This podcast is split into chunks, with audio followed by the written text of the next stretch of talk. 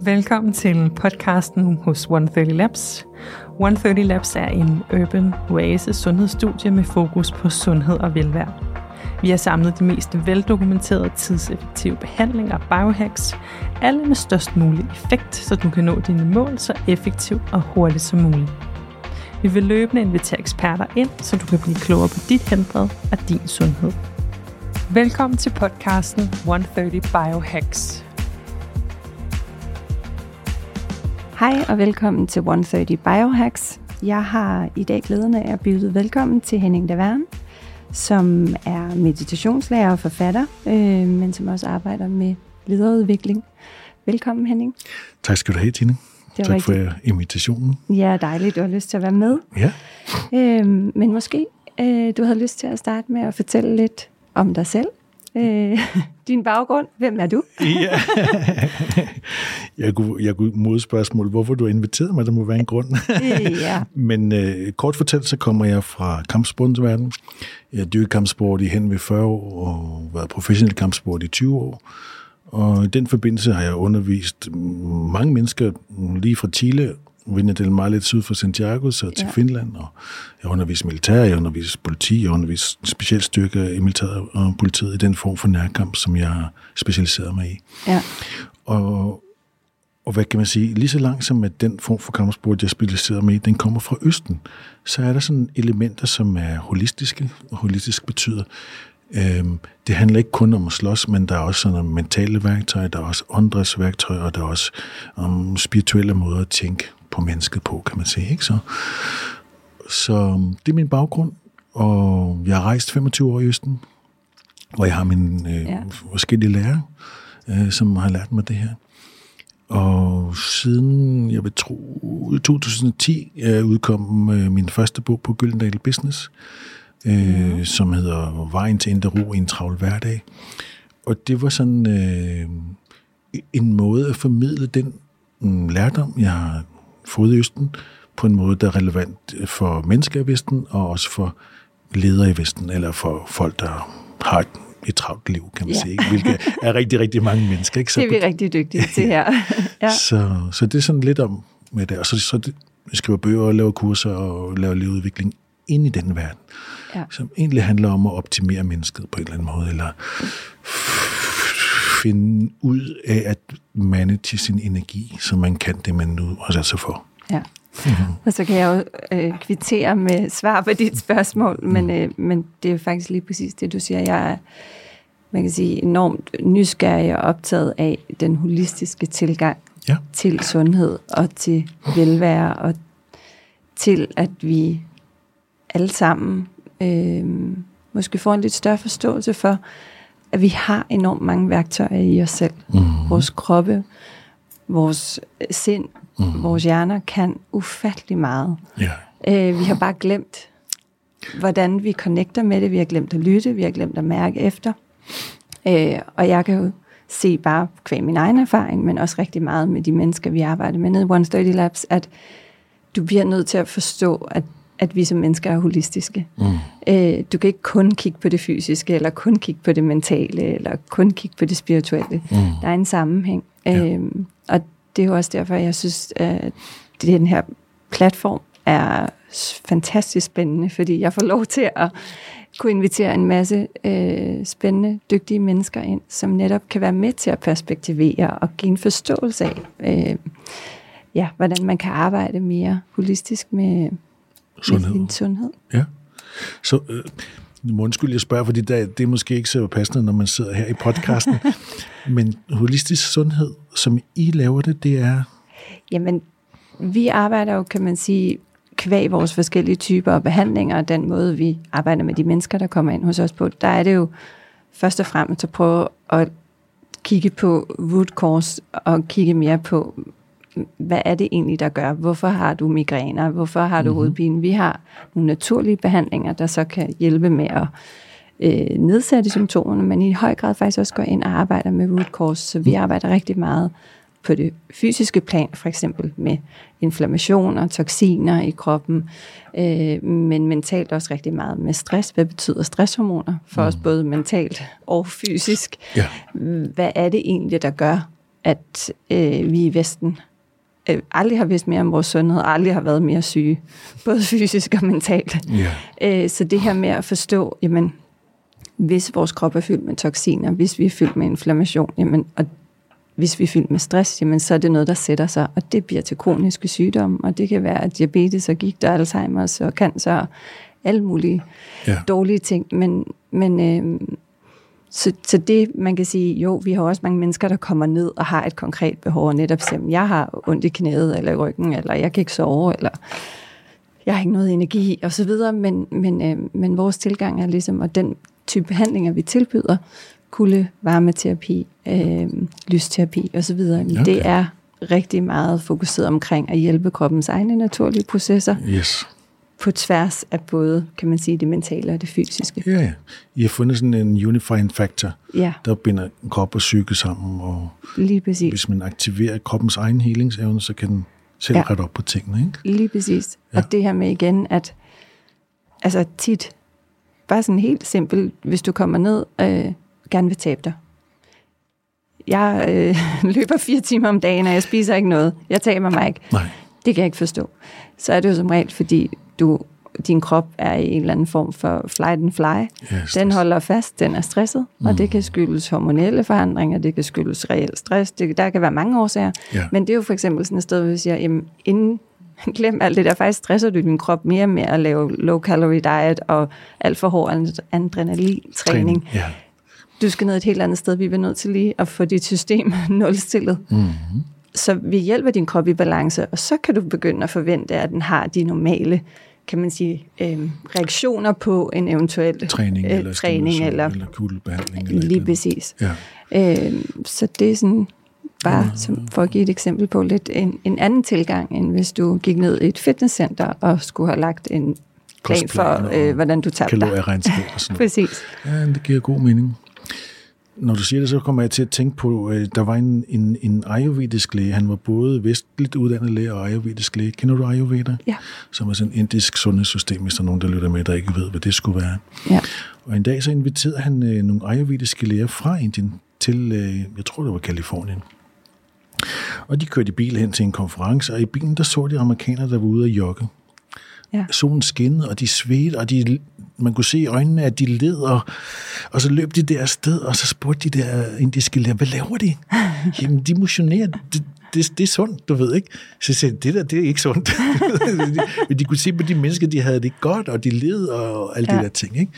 Og det er lidt til, at han sådan begyndte at spørge dem ind til, fordi han også selv var det. Jeg tror, han var atlet og løb og cyklede og alle Ja. de der ting. Og så begyndte at spørge, hvordan tænker I om sundhed? Og, og, og, og, og det er lidt til, øh, han, sådan, han har været en af de mennesker, der var med til at hjælpe Vesten med at forstå Østens måde at tænke på. Øhm, og nu skal jeg lige se, hvordan jeg kan formidle det bedst muligt. Lad os sige, at du er ude at løbe, Ja. og hvis du lader sådan, måske lidt karikeret sige Østen og Vesten, bare for at kunne forstå, hvad vi snakker om. Det er ikke, de laver også noget andet i Østen, vi laver også noget andet i Vesten. Men hvis vi bare tager det som udgangspunkt, kan man sige, i Vesten har vi meget sådan øh, en måde at relatere til det, vi laver, som er objektorienteret. Vi holder fast i, hvis jeg skal løbe, hvor langt skal jeg så løbe? Altså vi holder øje med, hvor mange kilometer jeg har løbet. Hvis jeg skal løbe, øh, hvor mange minutter, altså hvor langt løber jeg, hvor lang tid tager det at løbe en kilometer? Jeg løber en kilometer på 3 minutter, jeg løber en kilometer på 5 minutter, jeg, løber en, jeg skal holde en test tempo på 6,13 sekunder. Et eller andet, så man, man hænger sig fast i tiden, og man hænger sig fast i distancen, og så løber jeg den her distance i dag, og hvad skal jeg så løbe næste gang, og sidste gang gjorde.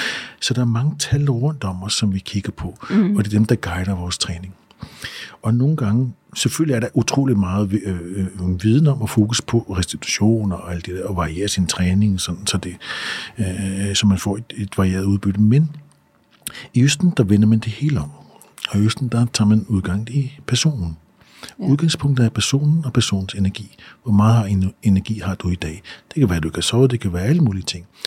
Og, og, og der er sådan to grundlæggende parametre, som der viser dig, hvor meget energi du har. Og hvis du begynder at træne, Så øh, den ene, det er, hvordan du trækker vejret. Mm. Hvis du trækker vejret sådan til, øh, hvor du laver aerob øh, energiomsætning, så trækker du vejret igennem næsen. Hvis du løber over den aerob grænse, så du begynder at blive anaerob, så du skal få energi igennem ATP og så videre, og så producerer du mælkesyre, så du løbet over en grænse, hvor du begynder at anstrenge dig mere. Mm. Og så får du også mm, kortere tid at træne i, og de der banker, så det er mere øh, anstrengende. Så, og så når man, hvis man har prøvet at løbe, så har man oplevet, at jeg løber, og det er hårdt, og jeg kan ikke lige få vejret, og det, skridtene passer ikke med åndedrættet, og det er en anstrengelse. Og så kommer det, man kalder second wind. Lige pludselig, mens du løber, så er noget, der åbner sig. Nu passer tingene sammen. Nu kan jeg mm. løbe, og jeg kan føle, at jeg kan løbe for evigt. Du kan ikke løbe for evigt, men du har følelsen af, nu virker ja. det. Og jeg kan løbe, og jeg er glad, og jeg bliver ikke træt, og alt det, det hedder second wind. Ja. Og, og, og så kommer vi hjem, og nogle gange har vi lidt, og nogle gange har vi um, haft second wind, du ved ikke. Men det vi kigger på, det er minutterne og kilometerne, for eksempel, du ved, ikke? Jo. Men i Østen, der vender man det hele om. Man siger, når du har det, som vi kalder second wind, den anden vind, så er der sket noget inde i din krop, som Østen idealiserer og stræber efter. Og det er, at der er kommet balance mellem din fysiske krop, din, øh, i Østen snakker man meget om chi, eller prana, eller livsenergi, mm. eller bioelektrisk energi osv. Så, så cirkulationen af energi i din krop, den kaldes chi, og dit sind, sind, krop og åndedræt er kommet i harmoni. Og når de kommer i harmoni, så viser det sig som uanstrengthed. Og det viser sig som, du anstrenger dig mindre. Det er det, du føler, når mm. du har second wind. Men du opnår mere, du ja, ved, ikke? det giver jo fantastisk god mening. Så, så i, deres, i deres perspektiv er det tegnet på, nu er du der. Og så vender de hele historien om, så de tager udgangspunkt i dig og siger, okay, prøv at lade være med overhovedet at tænke på kilometerne, men tænk på åndedrættet. Mm. Og få en masse ilt ind i systemet. Og når du har fået ilt ind i systemet, så løber du let. Nu, snak, nu tager vi det i et løbekontekst, bare for, mm. for ja. der er mange, der har prøvet at løbe, du ved. Ikke? Så løber du derudad, og lægger mærke til din puls, lægger mærke til dit velbehag i kroppen, lægger mærke til din åndedrætssekvens, så den er igennem næsen, og den er uanstrengt. Og når du så har løbet 10 minutter, så sætter du tempoet op. Mm. Men når du sætter tempoet op, så prøver du at kigge, kan jeg sætte tempoet op, uden at min puls stiger? Kan jeg sætte tempoet op, uden at min åndedrætsfrekvens stiger? Mm. Kan jeg sætte tempoet op, uden at jeg skal trække vejret igennem munden? Hvis du kan det, så er balancen vedligeholdt. Så løber du videre, og hvis du har lyst, så kan du prøve igen og igen. Men lige pludselig bliver det, der guider dig, det bliver ikke uret, der viser mm. sekunderne. Det bliver ikke antallet kilometer. Eller kalorieforbrænding. Eller kalorier eller, på uret ja. eller et eller andet. Det hele bliver, hvordan har jeg det? Og det, der kommer ud af den træning på lang sigt, det er lige pludselig, så løber du bedre, end du har gjort før. Men det tager et stykke tid at komme derhen, men du har det behageligt hele tiden. Mm. og det kan man sige, det er ligesom et konkret øh, udtryk for, hvordan Østen forsøger leve livet, når vi snakker om holistisk livsstil, det er, at man tager udgangspunkt i din energi, og man mm. sørger for, at din energi er i balance, og når den er det, så kan du performe bedre. Du ved ikke så? Præcis. Så det er sådan øh, øh et eksempel på, øh, hvordan man tænker sundhed, og hvor man ja. ikke tænker sundhed, du kan løbe hurtigt eller løfte meget, man tænker sundhed, du har det godt, når du performer. Du ved ikke? Men det er, altså, jamen det, det giver sindssygt god mening, og jeg har egentlig... Øh, været lidt samme rejse igennem i forhold til min egen træning. Jeg har altid trænet og ridesport og danset og øh, altid været meget, meget fysisk aktiv. Mm-hmm. Men har også i en lang periode troet, at det handlede netop om den her lidt mere adrenalin-træning og hele tiden at presse sig selv. Ja. Øhm, og efter en periode med rigtig meget stress, hvor jeg også sådan begyndte at kunne mærke, okay, nu skal jeg nok passe lidt på min krop rent fysisk, selvom ja. jeg er god til at ignorere og presse mig selv. ja. øhm, og det, det gjorde faktisk, at jeg fuldstændig ændrede min træningsform. Så jeg begyndte at lave pilates, jeg begyndte at lave yoga. Mm-hmm. Øh, og min krop har aldrig været stærkere. Wow. Heller ikke pænere, hvis jeg selv skal sige det. Ja, ja. Men, men, ja. men altså, det er, jo, det er jo ret interessant, synes jeg, fra at man er, altså, at jeg i hvert fald kom fra en verden, hvor det altid handlede om hele tiden at pushe sig selv, og sådan mere hardcore øh, træningsformer. Ja. Øh, og jeg kan mærke, at jeg er i hvert fald landet et sted, øh, hvor at det, det giver mig både mentalt og fysisk øh, en helt anden velvære. balance og velvære. Ja. At jeg faktisk træner noget, som er øh, hårdt, men, men på en helt anden måde, for det er en helt anden øh, måde at arbejde med kroppen på. Ja, jeg er så enig. Jeg er så enig. Jeg, jeg, jeg vil, og man kan sige, en del af det, det er jo, at der er en teknologi, der hører til. Man skal jo have nogen, der kan lære en det, og forstå Ja. det og forklare det, og det synes jeg, vi savner lidt. Ja. Ja. Vi ved meget om kalorier, vi ved meget om løbetræning, eller vægttræning, eller et eller andet, men vi ved for lidt om dig som menneske, Præcis. eller i hvert fald er det noget, der, der ikke kommer så meget ud. Det får mig til at tænke på øh, min søn, da han var ung, han gik i børnehave, og så havde han en dag tre kammerater med hjem, og vi var nede på øh, rundt forbi stadion i Neum, og der ligger sådan en øh, bane, du ved, hvor, der, hvor man løber rundt, hvor der er, jeg ved, Ja. der er 400 meter rundt, du ved, ikke? Og så kom alle drengene, var fyldt af energi og spille op og sådan, altså, vi skal løbe. Så der var lysten til at bruge energi. Og pludselig så slog det to af dem. Ej, vi gider ikke at løbe. Og det, de ikke gad, det var, at hvis vi begynder at løbe, og det, det handler om, det er at komme først over målstregen, så Ja. kan jeg risikere at tabe, og det, det gør ondt i mine lunger, og det er ikke rart. Sådan. Så, så hele det der, hvor det kun er konkurrencen, der er i fokus, det gjorde, at det blev et pres psykologisk, og så blev det ikke mm. sjovt, og de gad ikke være med. Så jeg sagde, okay, stop. Nu skal jeg lære en ny, en ny leg. Okay. Nu skal vi løbe rundt her. Og mens du løber, må du ikke trække vejret igennem munden, og du må ikke få ondt nogen steder. Så det eneste, du kigger på nu, når du løber, det er, hvordan du har det, og på dit andre. Du kigger ikke på, hvor de andre, eller hvor, hvor de er kommet hen, eller et eller andet. Og når du kommer i mål, hvis du kommer hele vejen rundt, uden at føle smerte, og uden at trække vejret øh, igennem munden, så har du vundet. Har du forstået reglerne? Ja. Okay, er I klar? Ja, løb! Fantastisk. Og nu løb alle sammen. Men der var ingen, der kiggede på de andre for at løbe. Nej, Der var fordi- ingen, der overskred deres grænser og fik ondt i hjertet. Alle kiggede indad og løb. Og de fik løbet. Og så kom de rundt, og når de kom til målstregen, så spurgte jeg, stop. Gjorde det ondt? Ja. Nej. Okay. Du åbnet munden? Nej. Så du har vundet. så kom den anden, du har vundet. Så lige pludselig blev sejr ikke noget i forhold til andre, men i forhold til dig selv, du Ja. ja. ved, ikke? Og ham, øh, som, øh, som jeg fik ins- inspiration til lige den her løbeteknik fra, han gjorde det samme. Han lærte det øh, til skoler i USA. Og der var de med til maratonløb og sådan noget, du ved ikke. Og, og fælles for hans øh, børnene, der havde lært det, de kunne løbe 10 km, de kunne løbe maraton, og det var aldrig en lidelse. Ja. Og de var aldrig bange for at tabe, Ja. ja. fordi de havde et andet mål. Ja. Og de var rolige, når de kom over målstregen. De havde haft det sjovt, og det var behageligt. Ja. Og det, det synes jeg, vi savner mere af. Altså nye parametre, kan man sige. Ikke? Og ja. så viser det sig også bare, du performer bedre.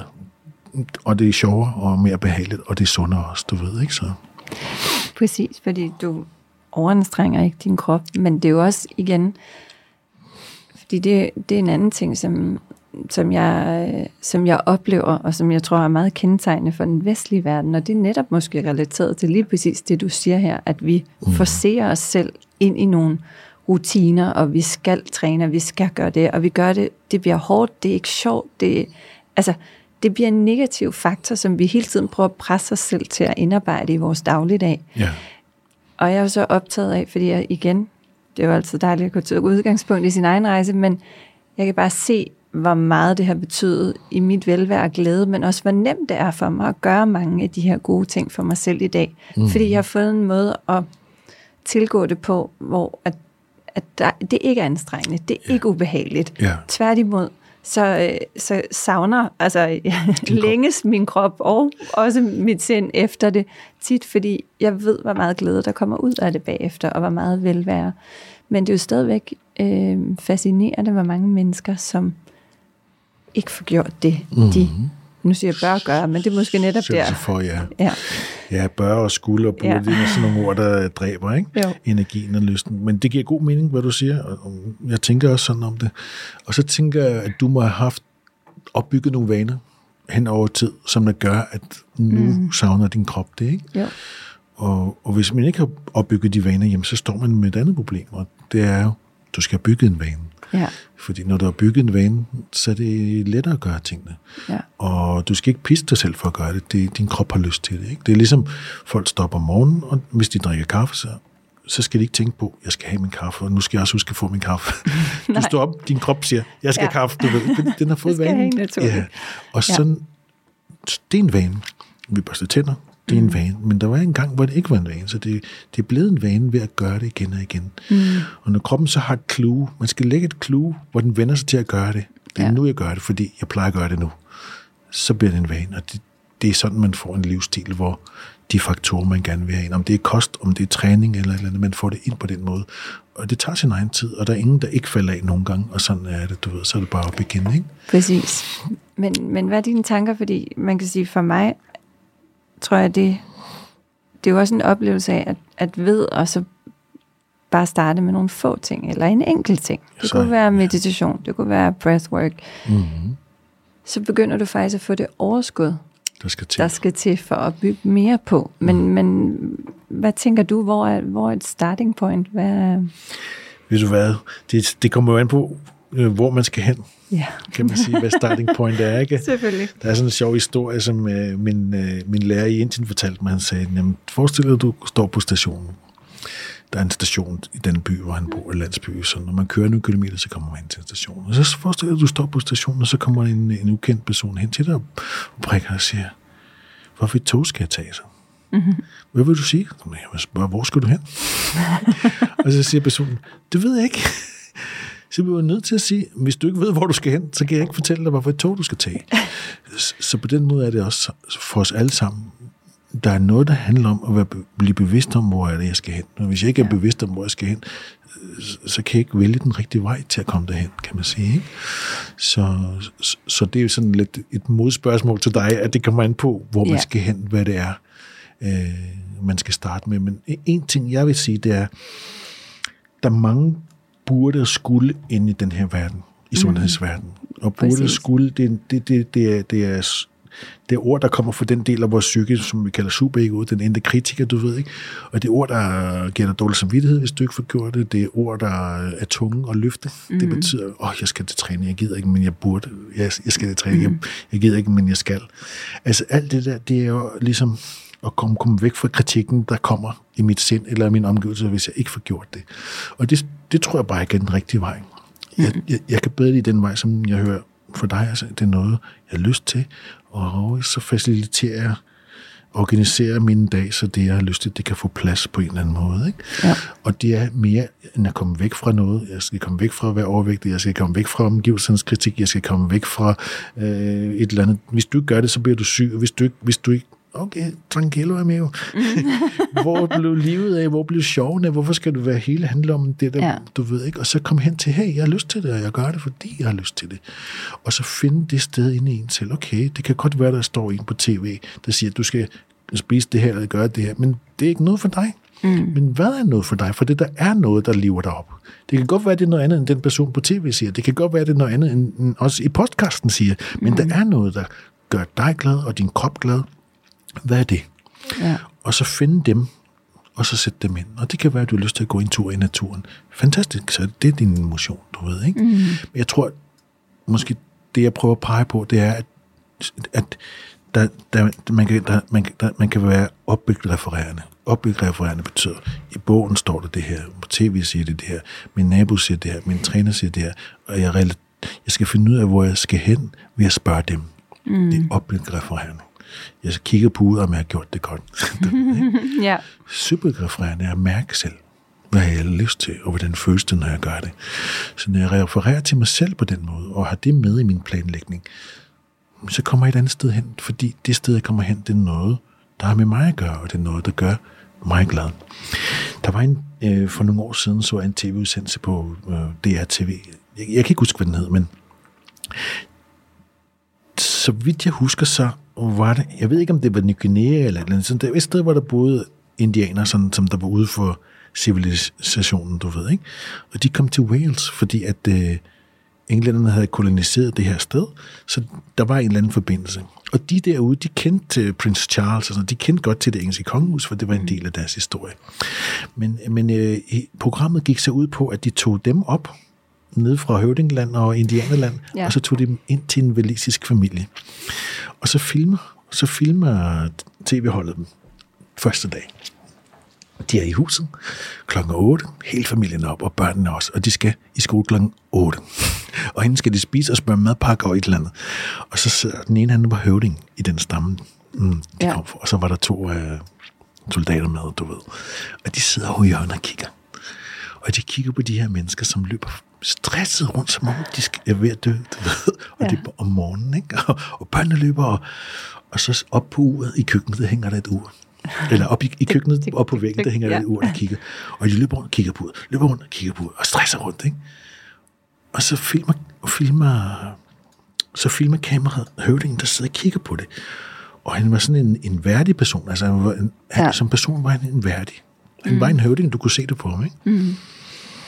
Og også med det, han havde sådan naturlig, hvad kan man sige, værdighed, der også gør, at han respekterer andre mennesker. Så han respekterede også de her Ja. valinistisk familie, som han boede hos. Men han, sad, han kunne ikke lade være med at grine. Altså, han prøvede at holde det ind, men han tænkte, hvad foregår der her? Hvorfor løber de sådan rundt? Han synes, det var, han synes, det var morsomt, du ved, ikke? Ja. Og så spørger de kameraet, hvad, hvad tænker du, når du ser det? Hvad, ligesom, hvorfor griner du? Det var ikke det, de spurgte, men hvad tænker du, når du ser det? Så siger han, ja, der er stor forskel på os, der bor derude, som jeg ikke kan huske, hvor er, og så dem her. Men Hvad er forskellen? Så siger de, ja, herover er det uret, der er chefen, sagde. Fordi han kunne se, at, at alle sammen kiggede på uret for at finde ud af, hvad de Ja. skulle, og hvornår de skulle det. Og det var deres chef. Der, sådan, hos, hjemme hos os er det mig, der er chefen. Sagde. Altså, hver person ja. er deres egen chef. Og hvis, jamen, de skal jo i skole, og de skal på arbejde, de skal tjene penge, de skal have mad. Så siger han, jeg skal også have mad. Mm. Og der er også mange, der er afhængige af mig. Og jeg skal også ud og fange og jage og, og, og stege og alt det. Det er også et arbejde. Mm. Og vi skal også overleve. Men det er mig, der bestemmer, hvornår jeg går på jagt. det er ikke uret. Very nice. Ja. Og den der følelse af, han refererede til noget andet for at finde ud af, hvad han skulle. Og det med at på den måde referere til noget andet, gjorde, at han var i ro, mens han gjorde det. Og mm. gjorde, han, han var værdig, mens han gjorde det. Og gjorde, at han, var, han havde indflydelse på, det liv, på sit liv, mens han, gjorde det. Ikke? Og i, nu, øh, nu kan jeg ikke huske, hvem der lavede den undersøgelse, men i England har man undersøgt øh, forskellen på ledere og deres medarbejdere. Og medarbejderne har meget mere stress Ja. end lederne har. Og grunden er ikke noget andet, end at de har mere indflydelse på deres dag. Ja. Så jo mindre indflydelse du har på vigtige ting i dit liv, jo mere stressende er dit liv. Det er ikke noget med, hvor meget du løber rundt, eller hvor mange timer du skal arbejde. Det er meget psykisk stress, der handler om, at hvis du ikke har indflydelse på vigtige ting i dit liv, mm. så er det enormt stressende. Ja. Og vi lever i en verden i dag, hvor der er mange af os, der er landet i den moderne verden, i et liv, hvor vi har meget lidt indflydelse på vigtige ting i vores liv. Mange er bagefter. Altså vi lever en kultur måske, og et økonomisk system, mm. hvor du er bagud fra starten, du ved, ikke? Du er sat op til at være bagud, og ikke har indflydelse på det, ikke har mulighed for at indhente det, så du kommer et sted hen, hvor du ikke er bagud. Og det giver psykisk stress, og sammen med psykisk stress kommer der alle mulige livsstilssygdomme. Så som du snakker om diabetes, vi snakker om blodprøver, vi snakker om cancer, vi snakker om overvægt, vi snakker om mavesår, øh, vi snakker om demens, vi snakker om Parkinsons. Alle de sygdomme, som på en eller anden måde til sydenladende, i hvert fald fra nogle øh, øh, lægers synspunkt, øh, hænger sammen med vores livsstil. Og måden vi kan sige, at det hænger sammen med vores livsstil, det er to ting. Nummer et, hvis vi går tilbage i vores egen historie og ser, hvad folk døde af for 100 år siden. Det var syge tyfus eller et eller andet, mm. eller tuberkulose. Så der er ingen, der døde af alt det, vi dør af i dag. Nej. Ikke? Og den anden ting, det er, hvis du besøger et hvilket som helst øh, samfund, der lever i en præindustrialiseret verden, så vil de endnu ikke leve ligesom vi gør. De har ikke de sygdomme, vi har. Mm. Simpelthen. De har ikke de samme sygdomme. Præcis.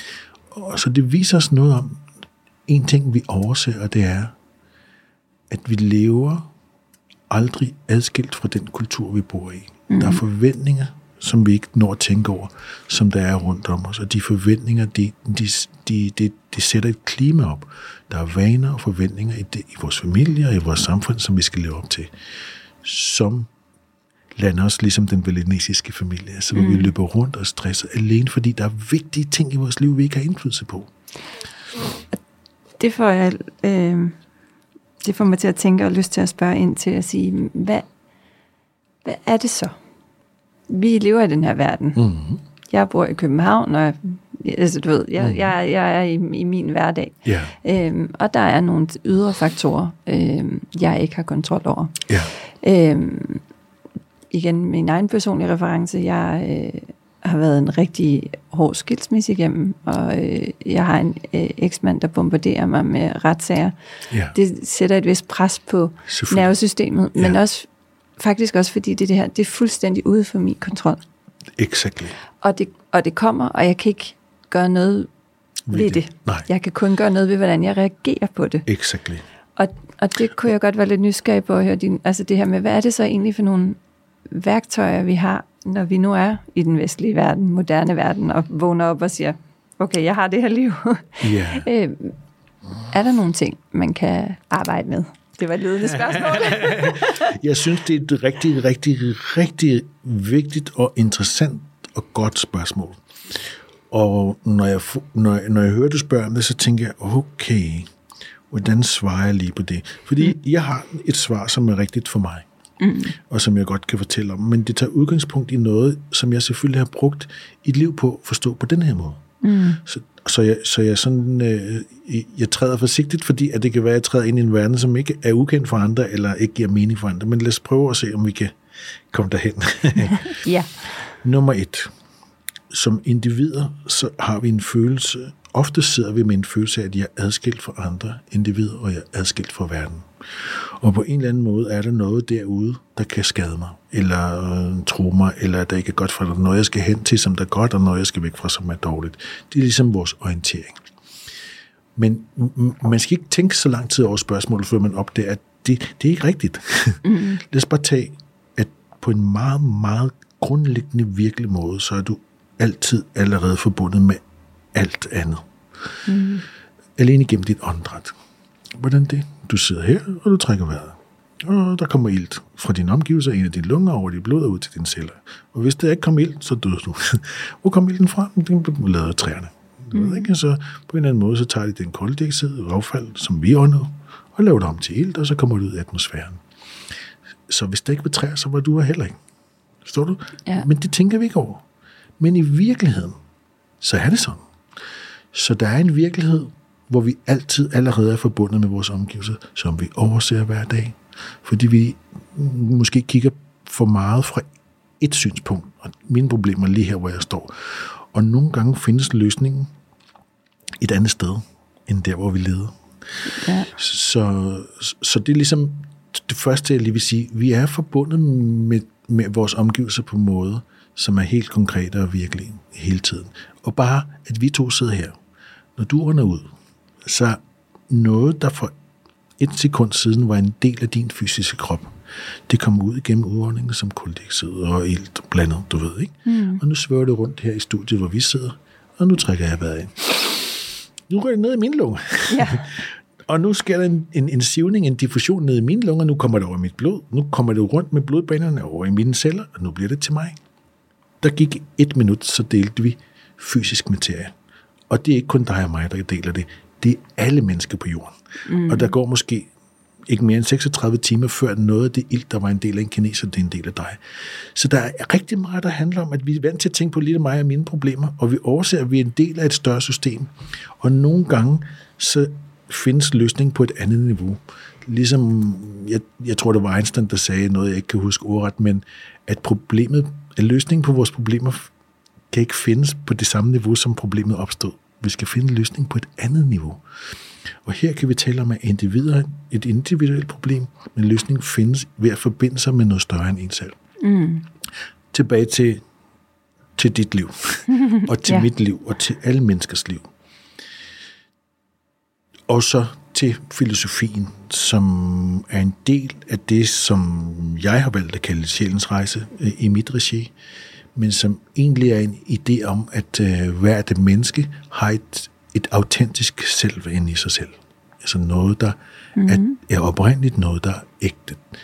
Og, og så har de oven på det øh, en personlighed, som ja. er opstået i deres familie og i samfundet, som der hjælper dem med at finde, fungere i verden, du ved, ikke? Men det er to forskellige ting, og de bliver blandet sammen.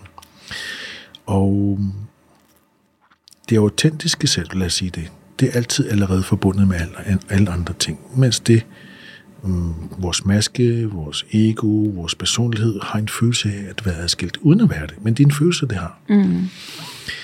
Så, og inde i vores personlighed, der er der en drøm, og drømmen er, jeg skal, jeg skal på en eller anden måde leve et liv, der er problemfrit. Det er det, det handler om. jeg, jeg, jeg, jeg, jeg skal have et liv, der er fri fra problemer. Ja. Og, Doesn't og, jeg, exist. og, jeg, og jeg tror på, at jeg skal have et liv, der er fri fra problemer. Jeg struggler med, at jeg har et liv, der... Og hver gang der sker noget, der er problematisk, så kommer der en følelse, at det skulle ikke være sådan. Det, det burde være anderledes. Ja. Okay? Og så begynder vores, vores, vores, vores, vores anstrengelser for at gøre det anderledes, er jo at lave om på noget derude. Du ved, når jeg lige har fået lavet sættet oppet om, så alt det rundt om mig står rigtigt, så kan jeg slappe af. du ved ikke? Det er vores tanker, og det er vores tro. Men vi kan jo starte med det første, det er, det er en ure, der, er en, der er en del af urealisme i tanken af at leve et problemfrit liv. Det eksisterer ikke. Vi har, Præcis. eller hvis det eksisterer, så har vi ikke mulighed for at vælge det. Mm-hmm. Det betyder, at perso- der er ingen personer, der kan vælge at leve et liv uden problemer. Man kan ikke skabe det. Der er ingen, der kan vælge, jeg vil have et liv uden ja. problemer. Det, det kan vi ikke. Mm-hmm. Så når det er sagt, så kommer vi til det næste. Og som du også meget rigtigt sagde, som jeg er fuldstændig enig med det, vi kan ikke vælge, at det er sket. Vi kan kun vælge, hvad vi gør med det. Mm. Og nu kommer vi så til, hvad gør jeg med det? Præcis. og der er det, at perspektivet på, hvad livet går ud på, bliver vigtigt. Og det Ja. ene perspektiv er, her er jeg i- min lille verden, hvor jeg er adskilt for alting, og jeg leder efter glæden, og der er en person derovre, der giver mig problemer. Og når jeg lige får løst det, så går det, så går det bedre, du ved ikke? Men i, i, ja. I, den, i den, hvad kan man sige, filosofi, som jeg har øh, lært i Østen, øh, der er der den her øh, forståelse af og tradition, der handler om, at alting hænger sammen. Og når alting hænger sammen, så bliver vi nødt til at tænke anderledes på, hvordan problemerne skal løses. Og hvad er det? I, den, I deres perspektiv, så har de en idé om, fordi alt hænger sammen, så er der nogle lovmæssighed i, hvordan det hænger sammen. Mm. Øh, og det er ligesom, lad os sige, der, vi kender alle sammen tyngdeloven. Det, er- lad os sige, det er en lovmæssighed i det her univers. Mm. Hvis du øh, går op og ud, kigger ud af vinduet på første sal og hopper ned, så er det 100% sikkert, at du falder ned. Ja. Du ved, så det betyder, det du godt kan, det er, at du kan vælge, om du vil hoppe ned. Du kan vælge, hvornår du vil hoppe ned. Du kan vælge, om du hopper forlæns eller baglæns. Men når du har valgt, så kan du ikke vælge, om du falder ned af. Det er en lov. Og i Østen er der en idé om, at der er noget, der hedder karma. Og ideen i karma er, at alle vores tanker, vores ord og vores handlinger, fordi det foregår i et univers, hvor alt hænger sammen, så har de en virkning, en effekt på, på helheden. Og den effekt, som vores tanker, ord og handlinger har på virkeligheden, kommer tilbage til os selv. Mm. I form af, lad os sige, behagelige og ubehagelige, øh, hvad hedder det, oplevelser. Behagelige oplevelser, dem kan, dem kan vi godt lide, og det forstår vi godt. Ubehagelige oplevelser, dem vil vi gerne undgå. Så nu kommer vi til, hvordan står jeg i problemet. Se, hvis jeg står i problemet og tænker, det der det er grunden til mit problem. Jeg skal væk med det her, så går mm. mit problem væk. Så er vi individets verden, og det er fint, der skal vi alle sammen være, og der er en vis rigtighed i det, og der, er en- men når man løfter sig til næste level, som Einstein sagde, at nogle gange findes løsning på et andet level, mm. så kommer man hen i et mere eksistentielt spørgsmål, der handler om, og i Østens perspektiv, hvis der er karma, så sker der ikke nogen fejl. Så er det ligesom et brev, vi har sendt. Vi har skrevet et brev, vi har puttet det i postkassen, og sat frimærke på, og sat vores egen adresse på, og så har vi sendt det. En dag kommer postbuddet, og så kommer han med et brev. Du åbner brevet, og der står noget dårligt i brevet. Så skælder du jo ikke postbuddet. og siger, hvad fanden laver du? Kom med sådan et lortbesked til mig. Fordi du ved, at det er ikke postbuddet. Han leverer bare brevet. Han har ikke, han har ikke skrevet det. Han er ikke, han er ikke, ikke hans opgave at skrive brevet. Det er ikke hans opgave at gøre andet end at komme med det brev, som vi selv har sendt. Det er ideen. Så kommer vi til næste spørgsmål. Hvis det er sådan, det er, og hvis man arbejder med det på den måde, så bliver man nødt til at ændre sin indstilling til det, der sker. Ja. Og, og, som, og, og man kan begynde at tænke på, aha, det er på grund af ubevidste handlinger. Fordi hvis vi vidste, hvordan vi kunne håndtere vores karma, så ville vi naturligvis ikke gøre noget, der gav os, hvad hedder det, noget dårligt, dårligt tilbage. Det, det er ulogisk, det vil vi ikke. Så her går det ud på at opdage, at hvis man har lyst til at gå ned ad den sti, hvor man anskuer verden på den måde, så skal man begynde at blive bevidst om sine handlinger, og blive bevidst om, hvad laver dårlige Ja. oplevelser for mig selv umiddelbart og på, på, på lang sigt. Det er det, som der hedder usynlig frugt af handling. Og hvad giver mm, gode oplevelser på lang sigt? Og der er sådan en tomfingerregel, som jeg har lært fra min lærer, det er, øhm, hvis du gør en handling, jo flere mennesker den handling gavner, mm. jo bedre øh, karma kommer tilbage til dig. Hvis din handling gavner dig og ikke skader andre, så er den neutral. Det betyder, der sker ikke noget ud af det. Der kommer ikke nogen fremtidig frugt ud af det. Det er bare som det er lige nu. Ja. Hvis din handling gavner dig, men skader andre, så kommer der negativ mm, hvad hedder det, konsekvens tilbage til dig selv. Og så sidder der en, en, en i os, der tænker, hold nu kæft, jeg har nok problemer i mit liv. Jeg kan ikke også stille med karma. Ja. Forstår du, hvad jeg mener? Fordi der er et sted inde i alle os, der føler sig, jamen jeg gør jo mit bedste. Jeg struggler, og jeg gør alt det. Jeg kan ikke også dele med mine egne konsekvenser af mine egne handlinger. Stop nu. Mit. og, Ja. og det er vores indre barn, Ja. som også et eller andet sted er sindssygt vigtigt, at vi respekterer, accepterer, forstår og lærer at tage hånd om. Mm. Fordi i realiteten er det steder inde i os, som vi ikke har lyst til at mærke. Det er steder inde i os, som gør ondt, og som vi ikke giver opmærksomhed, mm. kan man sige. Ikke? Og de savner vores opmærksomhed. Lad os sige, at man var i en familie, hvor der var uro og stress og alt muligt, og du er et lille barn med et fint, fint nervesystem, du mærker alt.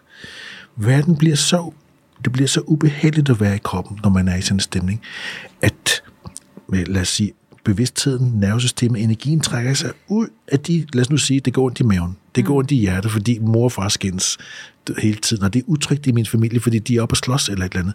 Så sidder der et lille uskyldigt barn og mærker det hele livsblodet, Ja.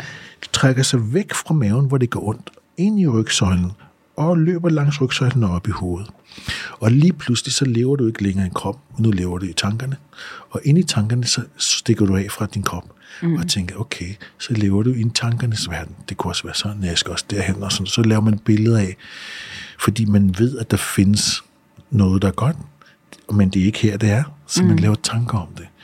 Så når den person kommer her til, hvor vi to sidder, at der er et sted inde i mig, der går ondt, så skal personen op det. Ja, og det sted, det kan du mærke i din krop. Mm. Og det sted, der er i din krop, det savner opmærksomhed, det savner energi, og det har brug for healing. Og ligegyldigt, om den person får det bedste setup. Hvis det sted inde i kroppen, hvor der er lukket for cirkulation, ikke bliver åbnet, mm. Så er der ikke nogen healing. It's not gonna happen. Om du er milliardær, hvis, der, hvis du har lukket dit hjerte, så kommer der ikke nogen glæde i hjertet. Om du er alle store klapper og synes, synes du har vundet øh, alt, i alle andres øjne, er du en succes, men du har jo smerte eller uro i solarplexus, så kan du ikke nyde det. Mm-hmm. Og hvis du skal have det væk, så skal du være der. Du skal, du, din bevidsthed må ikke være bange for dine følelser. Den må ikke være bange for din krop. Den skal turde være sammen med. Ja. Og langsomt igen få livet ind i kroppen og cirkulere det. Fordi hvis der er et sted, du skal være glad, hvor er det så? Hvor, hvornår vil du være glad? I morgen eller i dag? nu eller i fremtiden? Præcis. Nu. For nu. hvis du ikke vil være glad nu, hvad sker der så? Ja. Så i morgen skal du også være glad i morgen. Når du kommer til i morgen, så skal du også være glad i morgen. Hvis, hvis vi ikke kan finde det her, så er det lige så godt, som det ikke eksisterer. Så det skal være noget, vi finder endnu. Ligesom øh, Eckhart Tolle sagde, nuets kraft. Ikke? Jo. Det, og, og hvis det skal være her nu, så skal vi lære at håndtere de områder af vores krop, der er lukket, og vi ikke kan være i, og vi ikke kan mærke, og de følelser, som der er der, som der er grund til, at vi ikke kan være der. Og, og en del af det, det er, det som vi snakker om lige her, det er ikke at bruge sin vilje imod facts, som man ikke har indflydelse på. Ja. Lære at acceptere de ting, jeg ikke har indflydelse på. Altså, som i fuldstændig. Ja. ja, det har jeg øvet mig meget på det sidste år. Og nogle gange er det Men det slid, du står i, der, der gør, at du ligesom lærer at slappe af med det, ikke? Præcis, og, og det er jo noget af det, jeg kan se i den proces, det er, jeg er blevet uanmeldelig god til at, at lige pludselig håndtere en hel masse andre situationer Ja, i mit liv, som jeg normalt vil, Stress op over. hvor jeg, altså, hvor jeg kan mærke, at jeg, jeg, jeg tager det slet ikke ind, fordi Nej. det igen, som du siger, det er noget med øh, jo, en accept, og, Ja. også nogle, og, og for mig har det også handlet om en forståelse af, at det ikke altid, det handler ikke altid om mig. Det, der rammer mig, eller hvis folk opfører sig mærkeligt eller dårligt. Så eller, enig. Så enig. og nogle gange ligesom sige, det er måske noget over dem. Yes. Det kan også godt være, at det er noget, der, der uh, handler om mig. Men, men nogle gange i det hele taget bare sådan at fjerne sig lidt ud. Det er jo det der lidt navlepilleri, du mm-hmm. også taler om. Om man egoet og hjernen kan, kan jo simpelthen øh, køre en øh, Fuldstændig. fuldstændig rundtosset i, i bekymringer, og hvad hvis nu, og skyld, og øh, alle mulige andre ting, ikke? Lige præcis. Som, som der intet positivt kommer ud af. Ja, lige præcis. Så man kan sige, det i, i, i indisk filosofi hedder det her karma yoga. Ja. Og karma yoga, det betyder øhm, forskellige ting, men en vigtig del af det, det er ikke at bruge sin vilje mod facts, facts du ikke har indflydelse på. Ja. Så jeg bare sige, det, det har jeg ikke indflydelse på. Har du indflydelse på det? Ja, så gør noget. Har du ikke indflydelse på det? Så accepter. Altså virkelig vide, hvis du ikke kan lave om på det, så bare ikke slås med det. Ja, Kunne du tænke dig, det var noget? Ja, det kunne jeg godt tænke mig. Har du indflydelse på det? Nej, okay. lige ved. Don't fight. Fordi meget af vores med stress, den er internt genereret af, at følelsen af, det skulle ikke være sådan, det skulle mm. være sådan. Og hvis man begynder at slås mod ting, man ikke har indflydelse på, så taber du hver eneste gang. Ja, Så der er sådan lidt øh, mental øh, øvelse, der handler om at opdage, hvornår bruger jeg egentlig mine tanker på at stå og kæmpe med noget, jeg ikke har indflydelse på. ja, Jeg skulle ikke have sagt sådan. Okay, hvornår sagde du det? For 10 år siden? Ja. Okay, kan du lave om på det nu? Nej. Okay. don't, don't fight it. Du, exactly, lige ved. Mm-hmm. Men det er jo, ja, det giver sindssygt god mening. Jeg synes også, det i bund og grund refererer det også hen til noget af det, du sagde tidligere omkring det her med at arbejde sig hen imod noget som en motivator, frem for at det hele handler om at være væk Kom fra. væk fra noget, ja. Altså, og, og grundlæggende set, så hører jeg dig også sige, at det her med brug din energi der, hvor den skaber noget positivt. Enig, så enig. Øhm, fordi der er, øh, der er meget i vores livsstil i den vestlige verden, som er enormt fokuseret på, øh, ja, på alle de her øh, skrækscenarier. Hvad nu hvis bekymringer og angst? Yes, Øh, yes. men, men igen, der er jo ikke, jeg løser jo ikke et problem med at ligge vågen om natten og, og, og forestille mig, at det måske sker.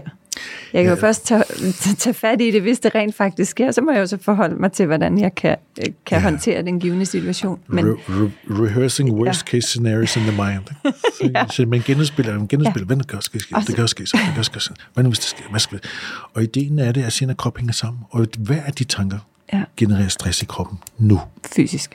fysisk, i dette sekund, Ja. når du tænker på det. Det kan være, at du frygter noget om tre år, eller om tre måneder. Ja. Men hvis du tænker på det nu, mm. så lytter dine instinkter til dine tanker, og dine instinkter udskiller adrenalin og kortisol, Mhm. og hæver blodtrykket og ud af ma- hvad hedder, mavesyren, driver mm. blodet væk fra din fordøjelsesgave, så din fordøjelse bliver dårligere, og du bliver mere overvægt, og driver det ud til musklerne, så er du i kæmpe flygt. Alt det sker på et sekund, bare du tænker på det. Og det er ikke farligt, hvis du sidder og lytter og tænker, åh, nu må jeg ikke tænke på noget dårligt. Jo, det må du godt. Men vær opmærksom på, at den balance, der er mellem, hvor meget man stresser sig selv, Ja, og hvor meget man restituerer. Der er ingen, der kommer i mål med balance og sundhed, med mindre de to er i balance. Det er så fundamentalt, ja, at lige så meget du bruger dig selv, lige så meget må du restituere. Ikke? Og det er en udfordring i dag, fordi vi, vi er meget på på måde. Ja. Ikke? Så, da vi var børn, nu ved jeg ikke, nu skal jeg ikke passe på at gætte din alder, men da jeg var barn, der havde man ikke nogen telefon. Nej. Og butikkerne lukkede 17.30 dag, så kunne du ikke få noget. Det var færdigt. Du, mm. der, hvis du var ude og lege, din mor kunne ikke få fat i dig. præcis. Der var ro på, du ved Jeg ikke? sov op i stallen hos hestene, fra jeg var altså, 10-11 skulle til stævn. Ja. Der var altså 15 minutter til den nærmeste telefonboks. Ja, og det er jo interessant, ikke? jo. Men sammen med det, at ikke hele tiden at lade sig mentalt forstyrre af at være Ja. ja. mm, online, så kommer der også, der, er- der er jo noget ro i kroppen, når den ikke hele tiden mm. skal forholde sig til et aktivt sind, du ved, ikke? Ja. Så, og hvis man ikke øh, gør det ved at slukke sin mobiltelefon, så skal man finde nogle andre måder at blive offline på, eller få, give sit nervesystem mulighed for at slappe af, ikke? Så, Jo. Spændende. ja. Og mange, mange, gode, øh, mange gode tanker.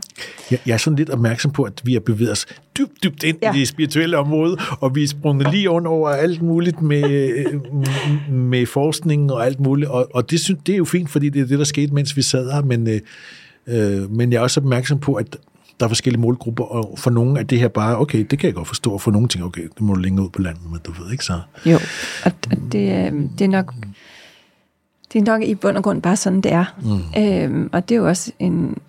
Øh, men, men jeg tror stadigvæk, at øh, om man så synes, det bliver lidt for, for højt flyvende eller ej, så, øh, så er der jo nogle grundprincipper, der uanset Ja. øh, Er de sammen? er de samme Ja, og vigtige for alle. Øh, og det her med at mærke efter, Mm-hmm. fokusere sin energi positivt, Ja. Acceptere, at der er bare ting omkring os, vi ikke kan styre, Ja. i stedet for at fight det, flytte den energi over i, i noget positivt. Mm. Og, og, og igen, det spænder jo direkte over i vores sundhed og velvære, fordi det er der, hvor vi faktisk har, vi, vi er, øh, kan tage ansvar, og vi kan være herre over vores egen krop. Ja. Vi har faktisk mulighed for at gøre noget. Jeg kan ikke ændre på min eksmand og hvad han har lyst til at gøre, men jeg kan ændre på, Hvordan hvad, du gøre med hvad gør jeg med det, og, Ja. ja. og hvad kan jeg mærke, at jeg har brug for, Yes. mm, hvis jeg får en... Øh, altså, hvordan kan... Hvad jeg, for mig har det været rigtig meget meditation, mm-hmm. øh, og jeg var ikke... Nu skal man ikke sige god til at meditere, fordi det lyder igen som sådan en achievement. Mm, ja. men, men for mig var det en proces, hvor i starten var det meget at gå ud i skoven, eller gå langs vandet, og så stille og roligt, så kom jeg hen til at også kunne sidde stille øh, Ja. hjemme, og rent faktisk, øh, men det kunne jeg ikke i starten. Nej. Øh, men, men igen, man finder sin egen vej, og det er også tilbage til individet, og vi alle sammen er forskellige. Ja. Men, men at være nysgerrig på at mærke efter og prøve at finde ud af, hvad der virker. Ja, og drage omsorg for sig selv. Altså, Præcis. Jeg tror, det også lidt, der handler om at erkende sine begrænsninger. Mm. Og respektere, lad os sige, købet, respektere sine begrænsninger, Ja, ja, kan man sige, fordi at øh, vi- kommer ikke igennem livet uden den slags. Vi bliver skilt, og der er nogen, der. Ja. dør, og vi mister vores job. Eller, altså, der er så mange stressfaktorer, som vi kommer til at møde og ikke kan komme udenom. ja. Og der er brug for, at vi lærer at tage hånd, og hånd om os selv, du ved. Og ja. selvfølgelig skal vi også lære at lave selvangivelser og, og, og, og, Ja, og, og løse alle de der ting, øh, praktiske problemer, der er derude. Ikke? Men det er lige så vigtigt at være i det på en måde, som hjælper dig selv, kan man sige, hvor du drager selvomsorg. Ikke så? Og sådan lige på en afsluttende note. Mm. Tiden løber. Ja, det gør den jo. Det gør den jo. øh, synes jeg faktisk, det er, og måske også det her med, det er okay at drage selvomsorg. Jeg tror også Ja. rigtig mange har en opfattelse af, at åh, så er jeg egocentreret, og det er der ikke plads til, for jeg skal jo være noget for alle de her andre mennesker. Mm-hmm. Ja, husk at være også lidt for dig selv, fordi så er det også lidt nemmere at være noget for de andre. Ja. Men, men jeg tror virkelig sådan en grundlæggende følelse af, det er okay. Du må godt drage omsorg for dig selv. Du må skal. godt bruge noget tid på dig Du selv. skal dra- drage omsorg, fordi hvis du ikke gør det, har du jo ikke energi til at være noget for andre. Så det, du kan give andre, det er lige så stresset som dig selv. Hvis du selv er stresset ja. og mangler omsorg, når du giver det til andre, så er det tomt og stresset, du ved, ikke? Ja, Men hvis du har overskud, så kommer du med noget ægte til mennesker, ikke så? ja. Det tror jeg meget. Det er jo ligesom den, der er ved at drukne. Så er der en, der siger, åh, der er en, der er ved at drukne, jeg hopper i. Kan du svømme? Nej. to, Ja. der drukner. Det går sgu ikke. Nej, det, Du det, er en, det er en dårlig idé. ja. ja. Ja. Men Henning, tusind tak. Selv det tak. var meget inspirerende. ja, det var Tak for din tid. Velbekomme, og tak for invitationen. Det var en fornøjelse. Ja, og tak til jer, der lyttede med, og var gensyn næste søndag.